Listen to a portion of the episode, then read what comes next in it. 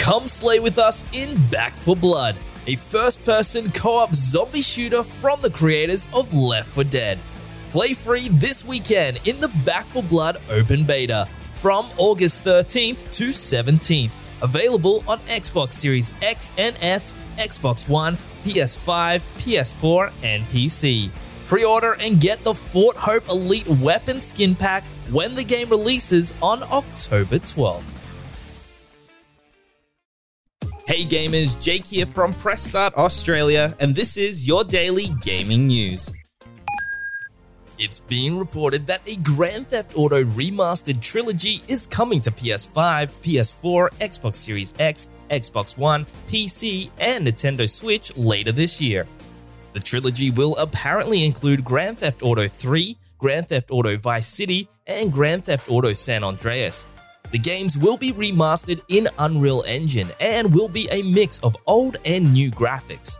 One of Kotaku's sources was able to see footage of the game in action and said that the visuals reminded them of a heavily modded version of GTA, with the UI of the games all being updated as well.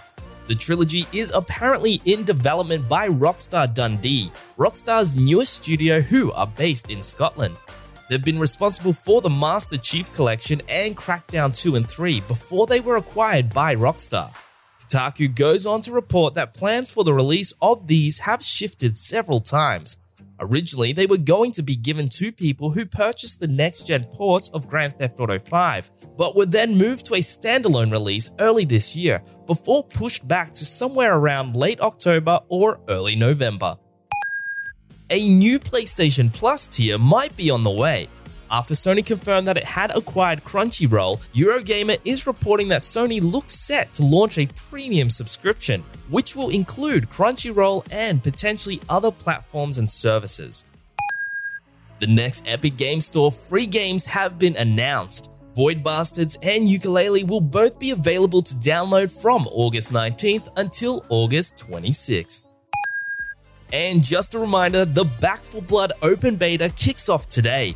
You'll be able to take on two co op campaign missions from Act 1 that allow you to see a good variety of locations and enemies, as well as the PvP Swarm mode where two squads of four face off in a best of three series of rounds, swapping between playing as the cleaners and the ridden. For the latest gaming news, bargains, reviews, and all things gaming, check out pressstart.com.au.